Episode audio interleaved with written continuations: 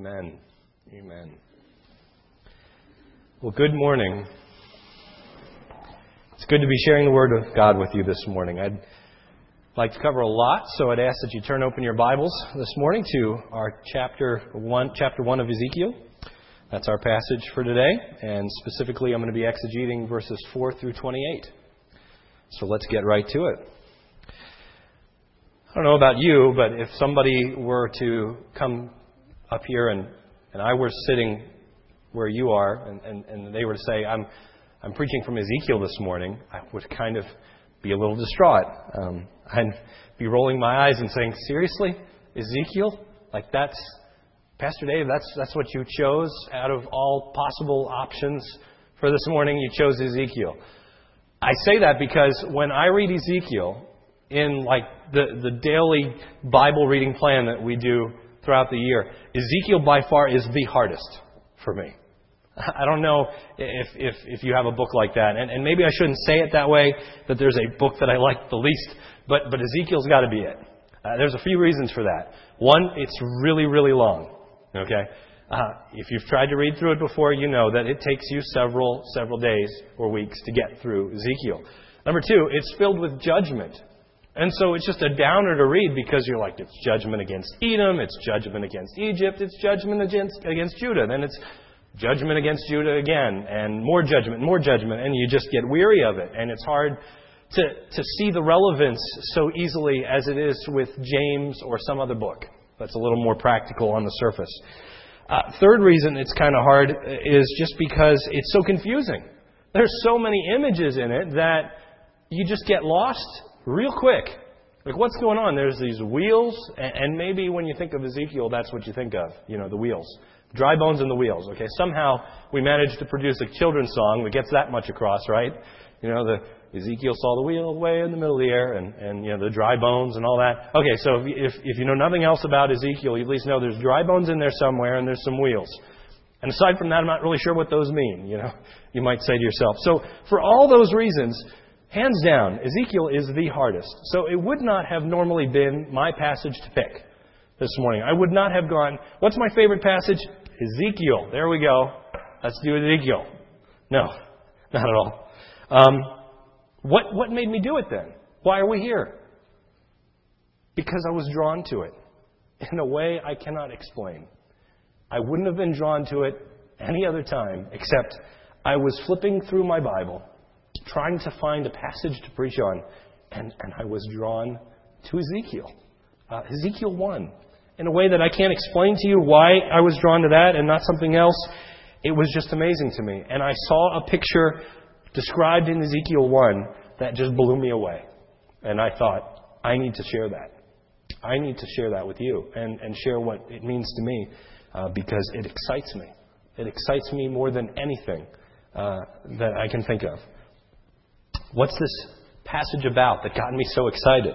Well, I, I, probably should leave that to the end if I were being a good preacher because you have to save something that makes it a little interesting, gives you reason to listen, right?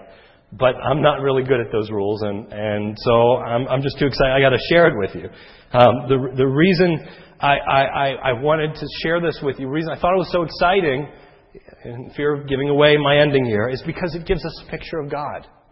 It gives us a picture of God like nothing, like nothing else described in the Bible. It gives us a direct picture of what God is like on His throne, in His all, all His glory, and that's exciting to me. When I when I read that, um, among a whole list of other passages, um, it's something that just came alive to me because I read it and thought, this is amazing. Ezekiel got to see what God is really like, or at least in his limited sense, he, he got to see as much of what God is really like as he possibly could. And God, in his providence, wrote it down for us to see too. On one hand, I think, I wish I could have been Ezekiel to be there to see it.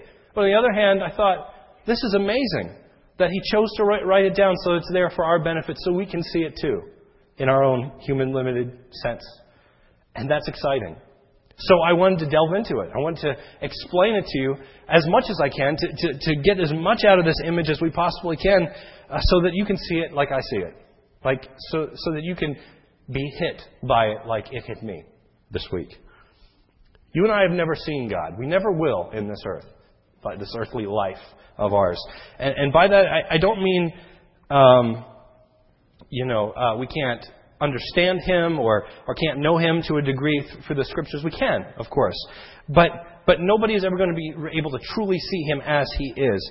Uh, we're told strictly by Moses that, or in, in the passage about Moses, that no one can see my face and live. Okay? What I'm referring to, though, is, is that none of us, even apart from that, can even see God in the kind of revelations that are described in the Bible for us. Uh, for example, we, we've never seen Mount Sinai billow with smoke, have we? Um, we've never seen the pillar of fire in the tabernacle or in the temple. We've never even seen God answer us out of the whirlwind like Job. And you know what? I, I recognize that during my earthly life, I will never see a revelation like that either. Okay, it's just probably not going to happen. But that doesn't stop me from wondering what it would be like if I could stand in front of the throne of God and see Him face to face as He truly is. Sometimes I wish, I just wish I could see God in all His glory. So, why did I choose Ezekiel 1? Because here Ezekiel gives us this most vivid description of what God's presence is truly like. And, and, and, it's something that we will never get here on earth. In Ezekiel 1, the prophet is given a chance to see something that I will be jealous of till the day I die. I, I, I just, I, I admit it. I, I will be jealous of Ezekiel till the day that I arrive in glory and see God myself. But until then, I, I'm going to be jealous because he got to see God seated on his throne, and that is what is exciting.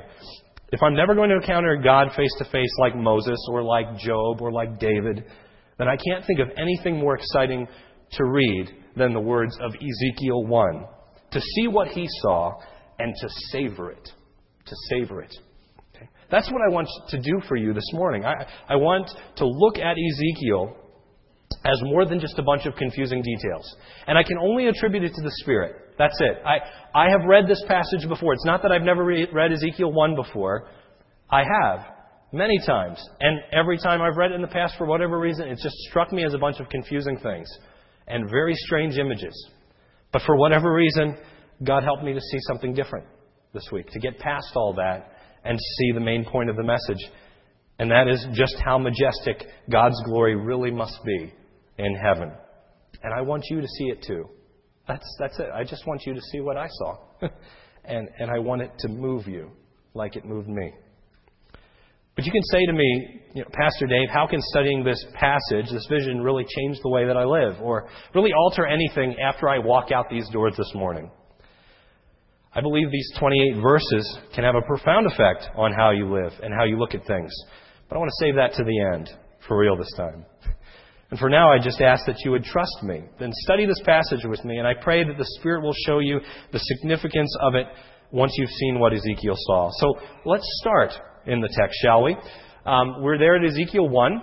Ezekiel 1 and 3, I'm going to just glance over real quick to get to the main vision because, frankly, that's just an introduction to set the background for the whole book.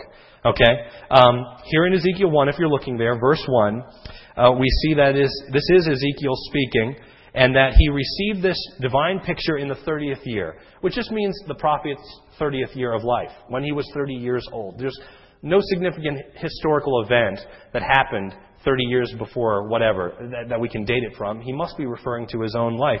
And, and that's significant actually because the 30th year is the year in which a priest would normally be allowed to serve in the temple. Okay, so Ezekiel is described as a priest in these three verses, and it's, it's significant then that this is in his 30th year, the year he's allowed to start. It's his calling, if you will. And, and based on the other dates that he gives us, the, the fifth month, the fourth day, uh, we can date this to July 31st, 593 BC. So that's over 2,600 years ago. And in this month, no, no less. So July 31st, mark your calendars, this will be the anniversary of uh, Ezekiel's vision. But anyway, Ezekiel is in the land of Babylon by the Chebar River, we see. And in this setting, the prophet receives this vision. Okay? A vision that ultimately meant to communicate the true majesty and glory of God in heaven.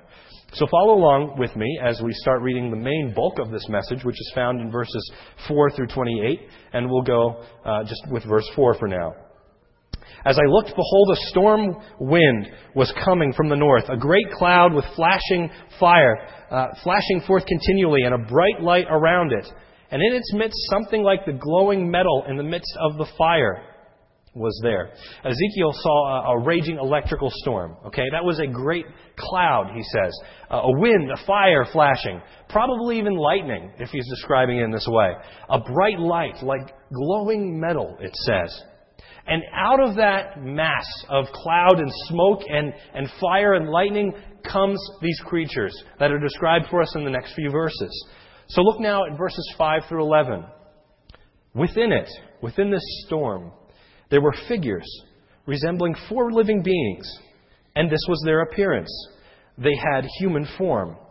Each of them had four faces and four wings. Their legs were straight, and their feet were like a calf's hoof, and they gleamed like burnished bronze. Under their wings on their four sides were human hands. And as for the faces and the wings of the four of them, their wings touched one another. Their faces did not turn when they moved, each went straight forward. As for the form of their faces, each had a face of a man. All four had the face of a lion and the, on the right, and the face of the bull on the left, and all four had the face of an eagle. Such were their faces. Their wings were spread out above. Each had two touching another being and covering their bodies. So here we see these creatures appear, okay? From out of this intense lightning storm in heaven, these living beings emerge. And on one hand, there are many familiar features about them that we read initially, okay? We noticed as you look down in your text uh, that they have a human body, they have human hands, they have a human face on the front of them. And yet, obviously, there's something very, very different and strange about them as well. Okay? They're unlike anything we've ever seen described before. They're unlike anything Ezekiel would have ever seen before. While they do have human legs, it says, instead of feet, they have hooves of a calf. And though their body is that of a man, Ezekiel tells us that they glowed like bronze, like a bright, shining, perfect, uh, you know, mass of bronze. In addition to this, we're told that they don't have just one face, but four. Okay, and each of these four creatures has the same four faces. In order, it says that they have the face of a man in front, the lion to the right, the bull on the left, and then behind them an eagle's head.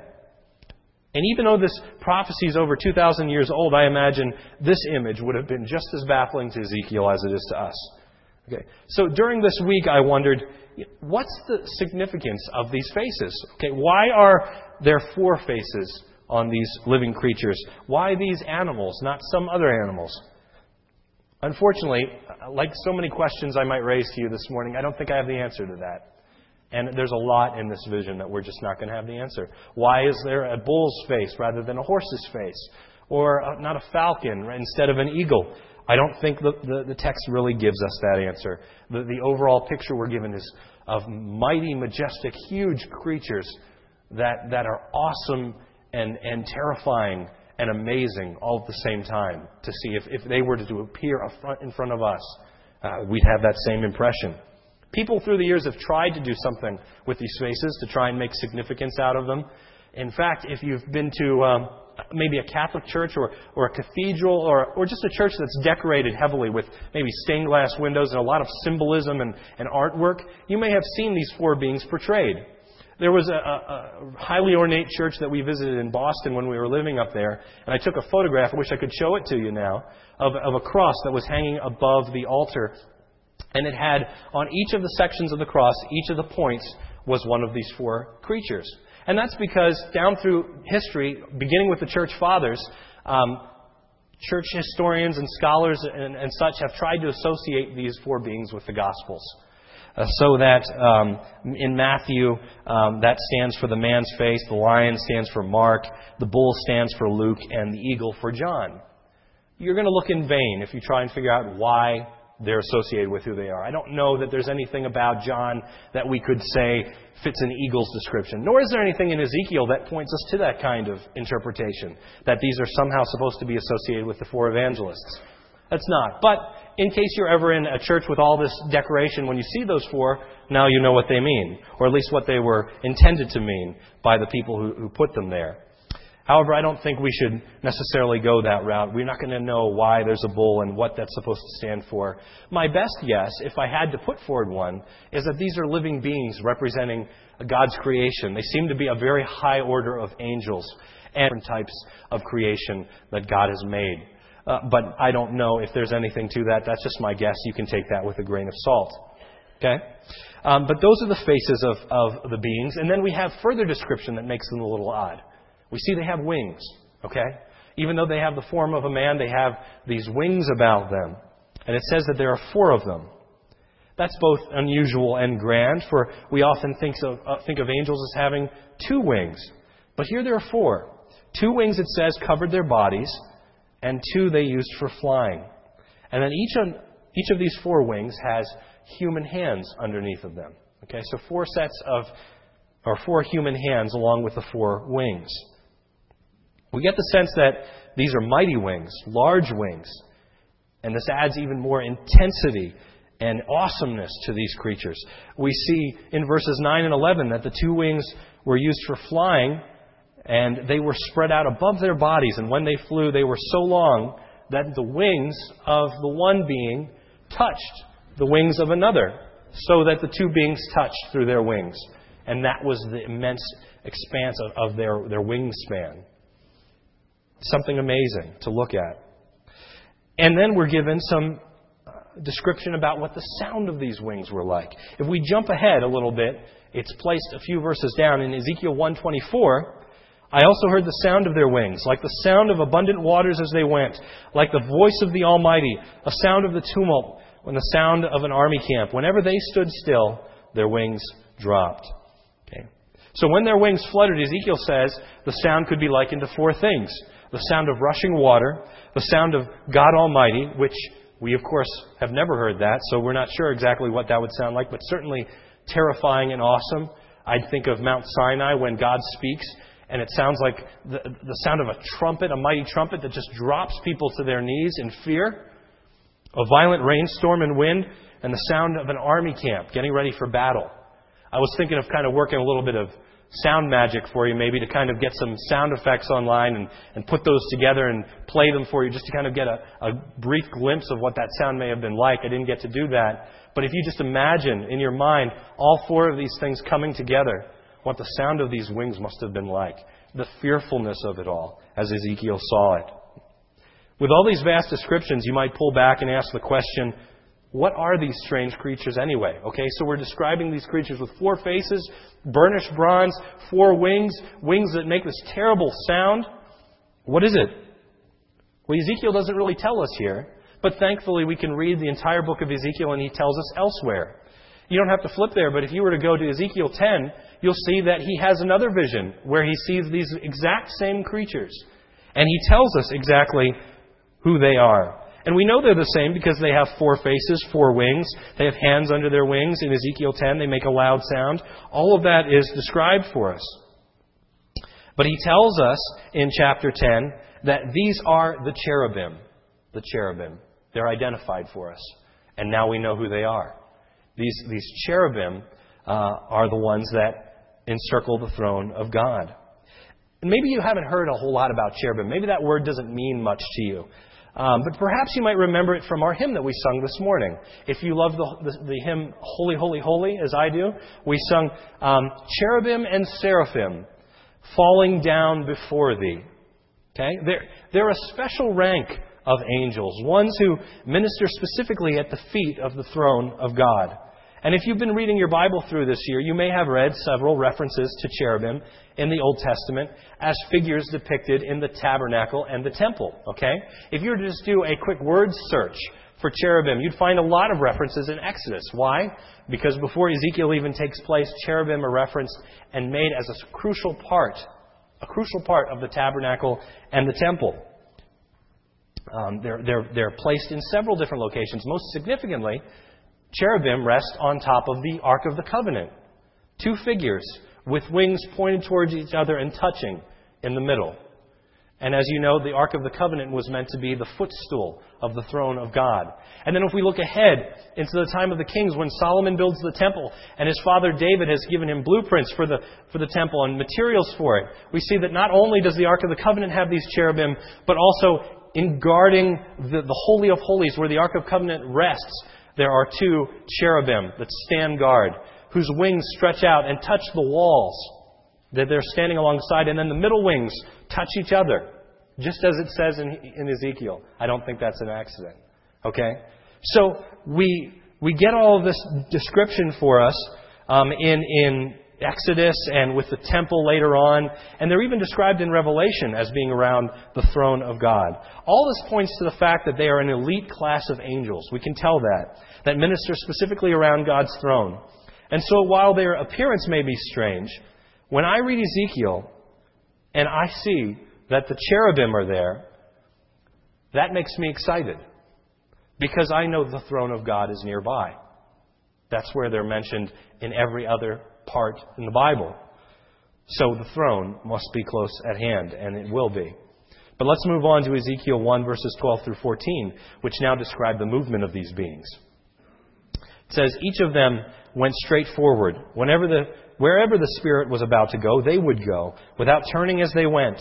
And in the midst of the living beings, there was something that looked like burning coals of fire, like torches darting back and forth among the living beings.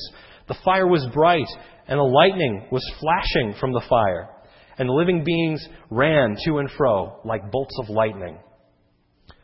Okay, so we have uh, this whole passage, by the way, can be broken down pretty easily. I don't have uh, an outline for you this morning. You can probably tell that already. That's like the three points of this or the four reasons of such and such.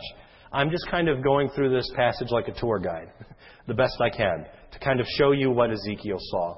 And so we can divide up the passage in that way. We have the description of the beings. First, their, what their appearance is like, then their movement, which we're just in now, then the wheels, which we'll see in just a bit, and then the throne. And, and that organizes the text pretty well for us. But now that we've described their appearance, we get to their movement. And the picture we're given is, is that of beings that are darting from place to place. Verse 14 says their speed was as fast as lightning. We were told that they didn't turn as they went, so that the face of the man that was in the front of their body always remained straight forward. Okay? It said they didn't turn their heads to look one way or the other. Each would just stay straight and, and move in the direction that the Spirit would guide them. I don't know about you, but when I, when I read these, I kind of picture, uh, you know, the image of a soldier. Um, a while back, I got the chance to go to Washington, D.C. and, and see uh, Arlington Cemetery and, and see the, uh, the Tomb of the Unknown Soldier. And, and there, there are guards that guard that symbolic uh, grave site uh, day and night who march back and forth and don't even, you know, break from their seriousness, from their stone face that they carry with them, just remaining solemn and serious about the work that they have to do. And if you've ever seen those images of a soldier just standing guard, not moving one bit, that's kind of how I picture these, these beings, that their heads don't turn anyway. They only look straight forward and they go where the Spirit leads them. Okay, that's the image I think that we're being given here. But in addition to this, between the, these creatures, the text tells us that there are something like torches of fire that darted all around them. And you'll see, by the way, in this passage that Ezekiel's going to use a lot of something like, or it appeared to me like. Okay? We, we will never be able to see exactly what Ezekiel saw in this lifetime. And even Ezekiel, we can tell, was just beyond, uh, he was at a loss for words. Okay? The best he can describe is say, it looked like uh, coals of fire. It looked like lightning. It looked like sapphire. All these different things we're going to be described. There's things in front of his eyes that he has never seen, with brilliance that is unmatched by anything he's ever seen, with might and power and fearfulness, like he has never been afraid of anything before in his life. And the best he can do is just try and pick something majestic, something amazing, something bright, something terrible or, or, or awesome in this life and try and compare it to him, to that. So we don't know exactly how majestic it was. We couldn't even describe it to each other if we wanted to. But he says, the best of my ability, it looked like, like fire, like lightning passing between these beings as they moved. As they are moving and being guided by the Spirit, there's this energy, this, this light, this fire that's coming all around them and moving between these beings. I don't know what that means. I wish I could give you an interpretation of this part, but like so many other parts of this passage, I have to admit to you that I don't know what, what all that is meant to signify. Um, but I know it's terrifying, and I know it's majestic, and I know it stands for God's holiness.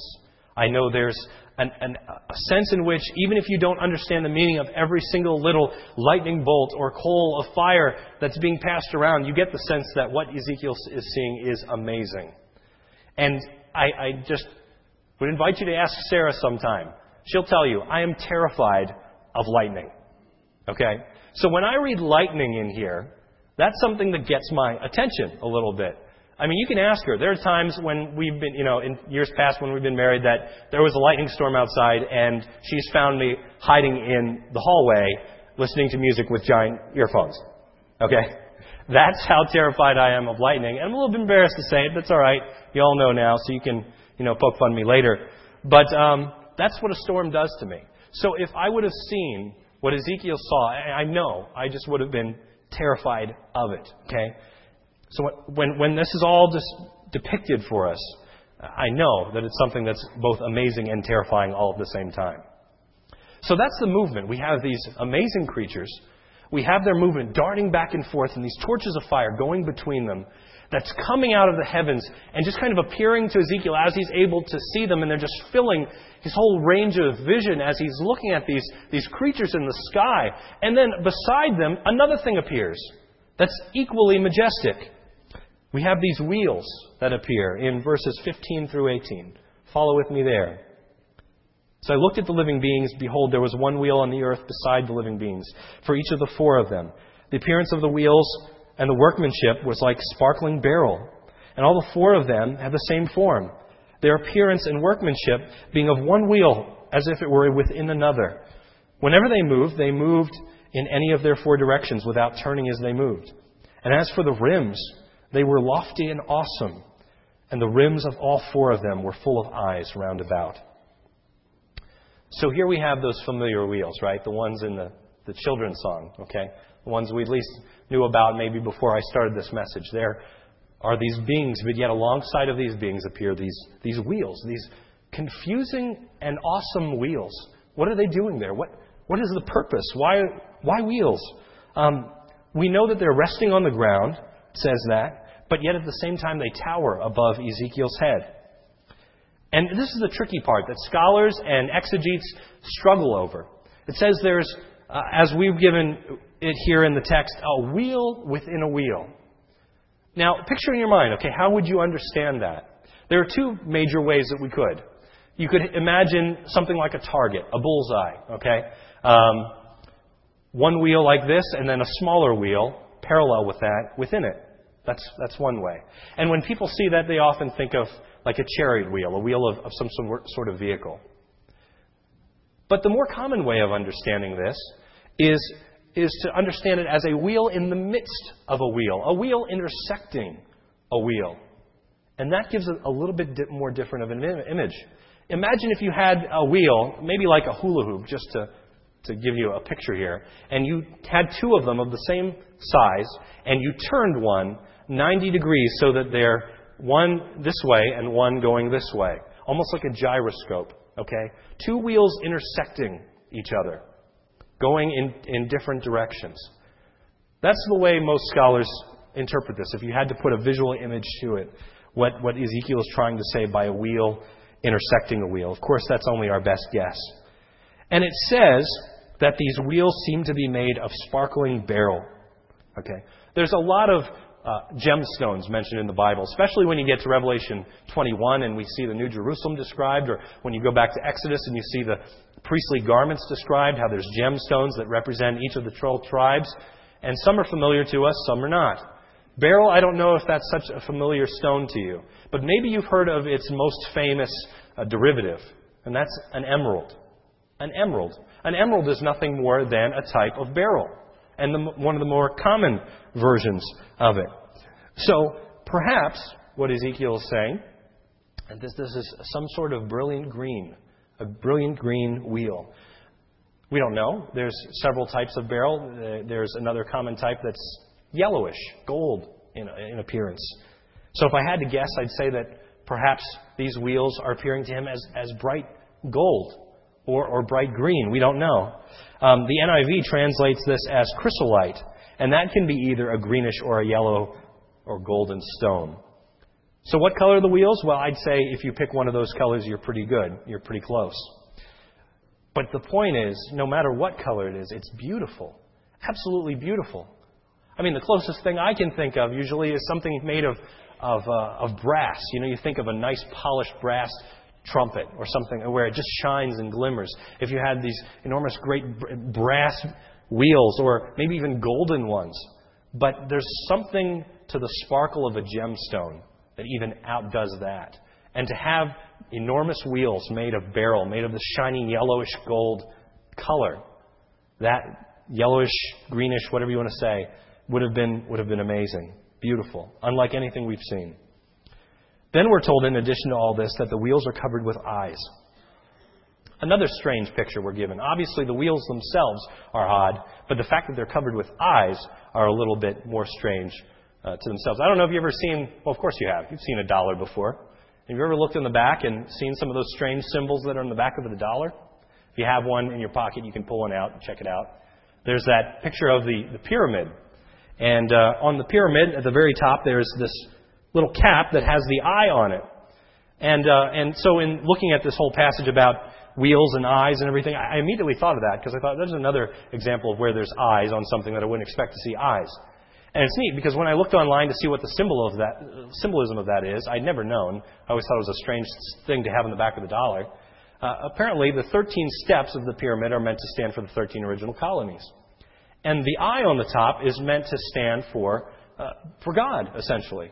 The eye of providence is what it's called. God looking out. And, and, and if you look, there's, there's Latin words written underneath the, this image.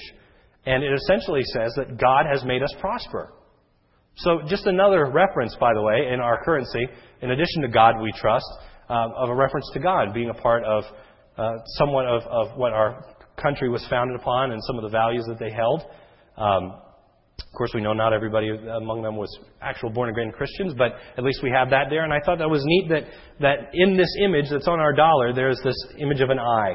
And it's meant to stand for this, this idea that God is the one that sees all things. He has caused us to prosper as a nation. He is the one that, that is above all and through all and causes all to exist.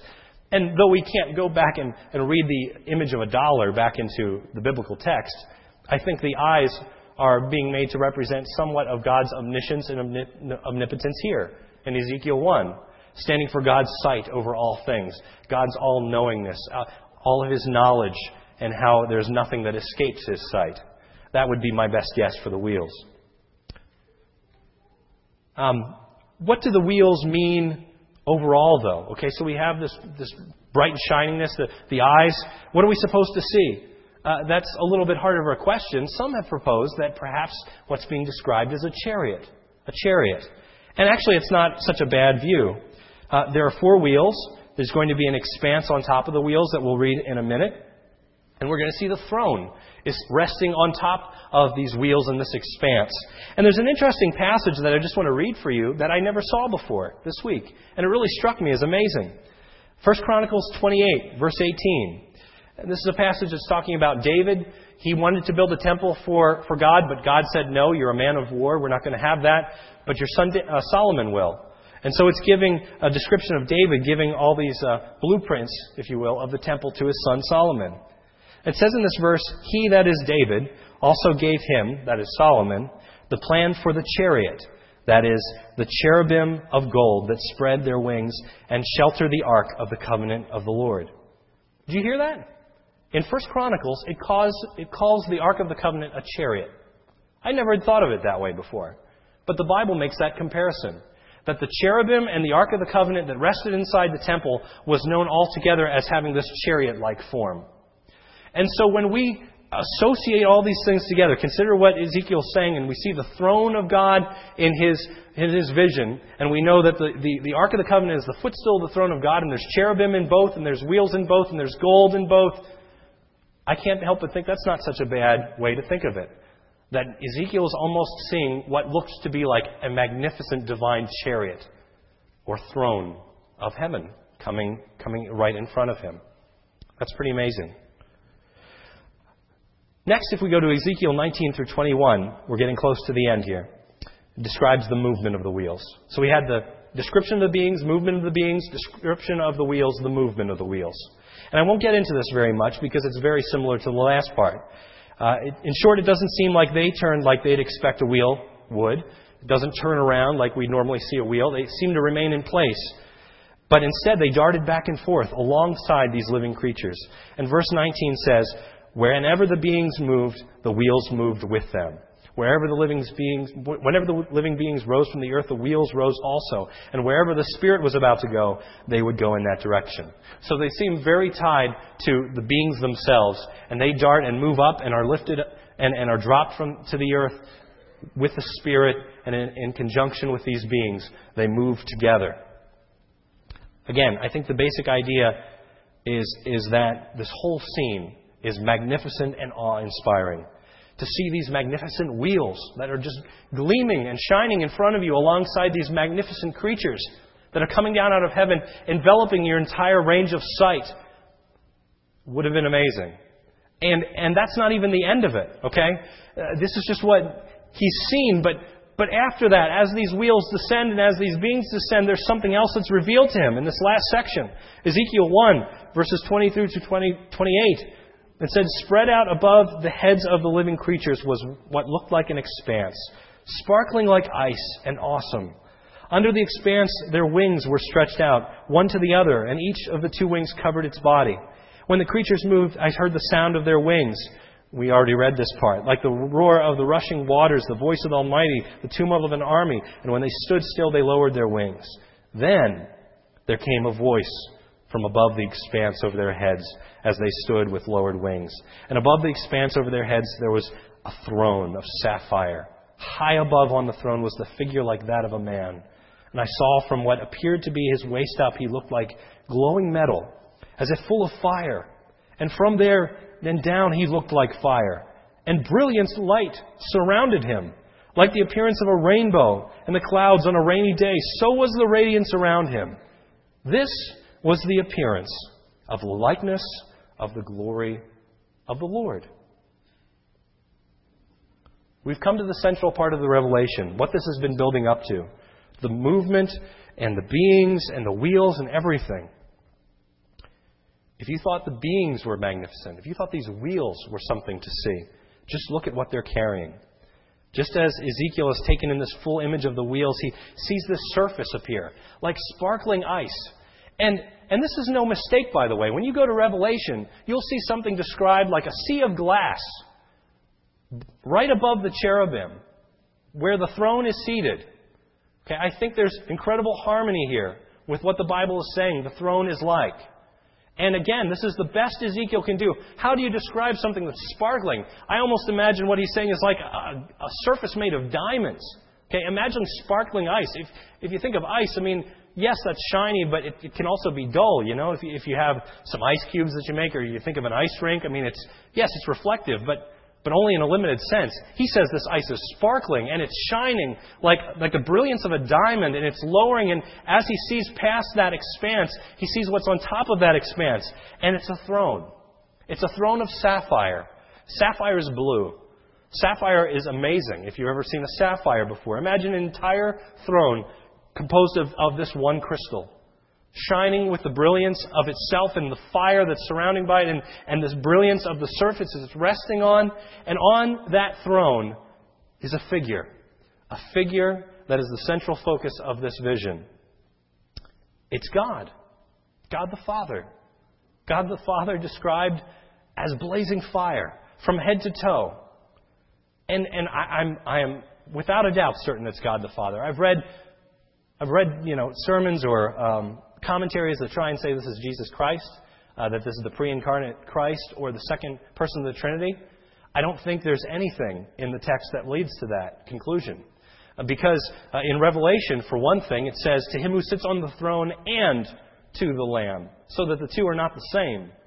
And everything that we've been seeing built up points to the fact that this is the throne of God the Father. The cherubim and the Ark of the Covenant point to God the Father. The cherubim here are pointing to God the Father. God the Father is going to be the one that speaks to Ezekiel. This is God the Father we have just described in front of us like he has never been described before. And Ezekiel sees all of this in front of him. And as this expanse is lowered, he sees God the Father on his throne as he is. Or at least as, as much as Ezekiel is able to take in, being the limited fallen being that he is. The throne of God is there, and, and it's magnificent. Take all the magnificence of the things I've been describing to you this morning and multiply them by like a million times. It's, it's described as, as being the sapphire that's gleaming with light. The person sitting on it is gleaming with fire. There's fire all around him, and the appearance around him is like that of a rainbow, filled with color. Absolutely amazing. It's the glory of God. And, and I love this last verse. Okay? Verse 28. Uh, like the appearance of a rainbow in the clouds on a rainy day, so was the radiance around him. This was the appearance of the likeness of the glory of the Lord. That's what we're seeing. Can you imagine what it would have been like to be Ezekiel, to have just seen God's throne face to face? I know I would have fallen face down, just like Ezekiel, if I had witnessed such a vision.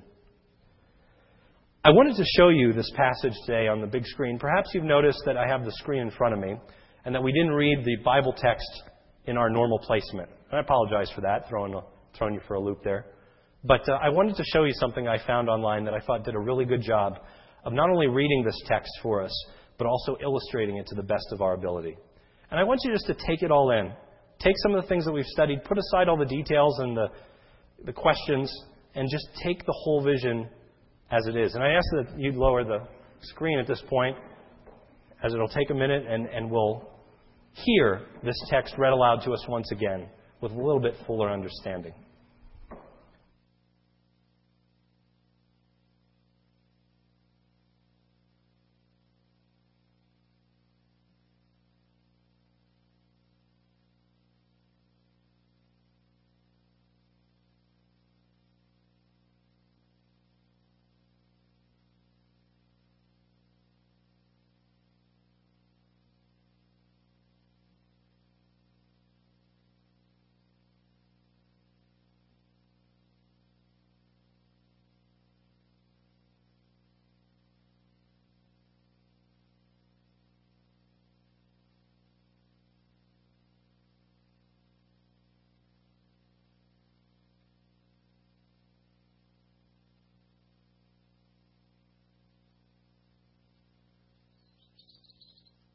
Now it came about in the thirtieth year, in the fourth month, on the fifth day of the month, while I was in the midst of the exiled people by the river Chebar, that the heavens were opened, and I began to see visions of God. On the fifth day of the month, that is, in the fifth year of the exile of King Jehoiachin, the word of Jehovah occurred specifically to Ezekiel, the son of Buzi, the priest in the land of the Chaldeans, by the river Chebar and upon him in that place the hand of Jehovah came to be. And I began to see and look. There was a tempestuous wind coming from the north, a great cloud mass and quivering fire, and it had a brightness all around. And out of the midst of it there was something like the look of electrum out of the midst of the fire. And out of the midst of it there was the likeness of four living creatures, and this was how they looked. They had the likeness of earthling man, and each one had four faces, and each one of them four wings. And their feet were straight feet, and the sole of their feet was like the sole of the foot of a calf, and they were gleaming as with the glow of burnished copper. And there were the hands of a man under their wings on their four sides, and the four of them had their faces and their wings. Their wings were joining one to the other. They would not turn when they went they would go each one straight forward. And as for the likeness of their faces, the four of them had a man's face, with a lion's face to the right, and the four of them had a bull's face on the left. The four of them also had an eagle's face. That is the way their faces were. and their wings were spreading out upward. Each one had two joining to each other, and two were covering their bodies. And they would go, each one, straight forward. To wherever the Spirit would incline to go, they would go. They would not turn as they went. And as for the likeness of the living creatures, their appearance was like burning coals of fire. Something like the appearance of torches was moving back and forth between the living creatures, and the fire was bright, and out of the fire there was lightning going forth.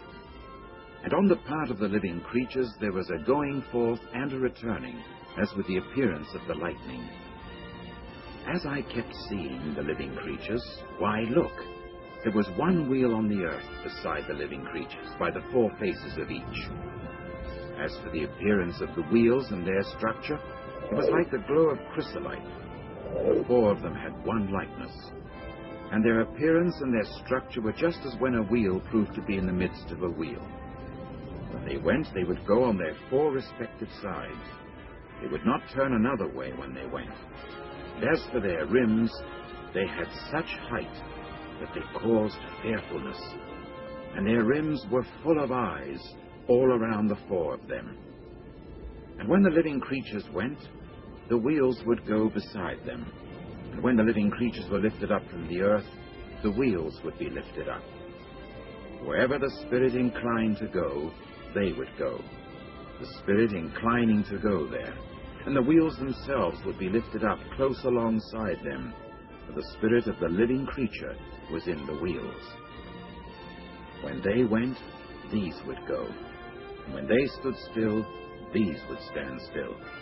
And when they were lifted up from the earth, the wheels would be lifted up close alongside them, for the spirit of the living creature was in the wheels.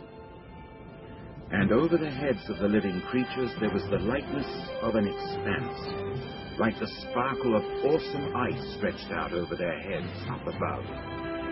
And under the expanse their wings were straight, one to the other. Each one had two wings covering on this side, each one had two covering on that side, their bodies.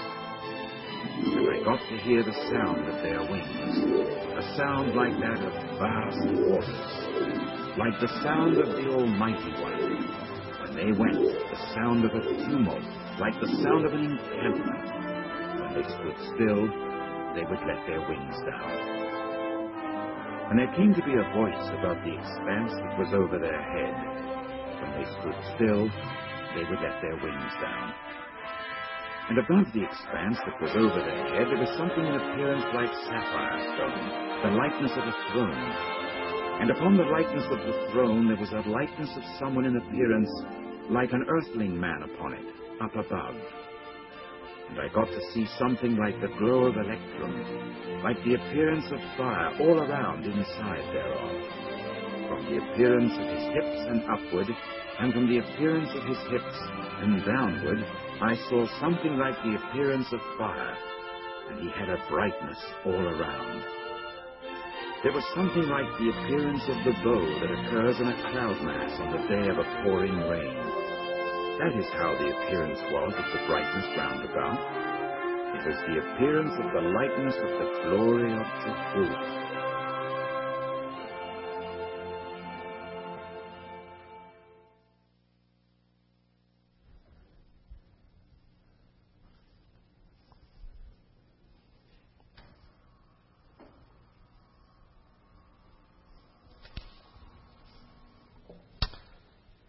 That's God's throne as He currently sits on it.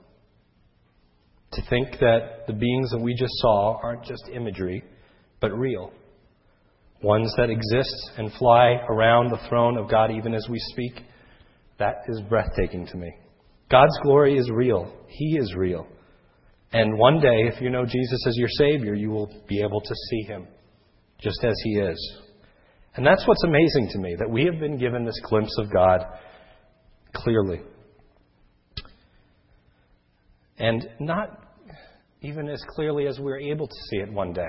We have given it, uh, been given it to a certain degree, but one day when we stand before His presence, we will see it even in a more clear fashion. You and I will one day be able to stand before the cherubim. We will behold the sapphire throne of God. we'll be blinded by the rainbow, and we will see God and know Him, and we'll see His face. I can't wait for that. I hope you feel the same way. Let's pray.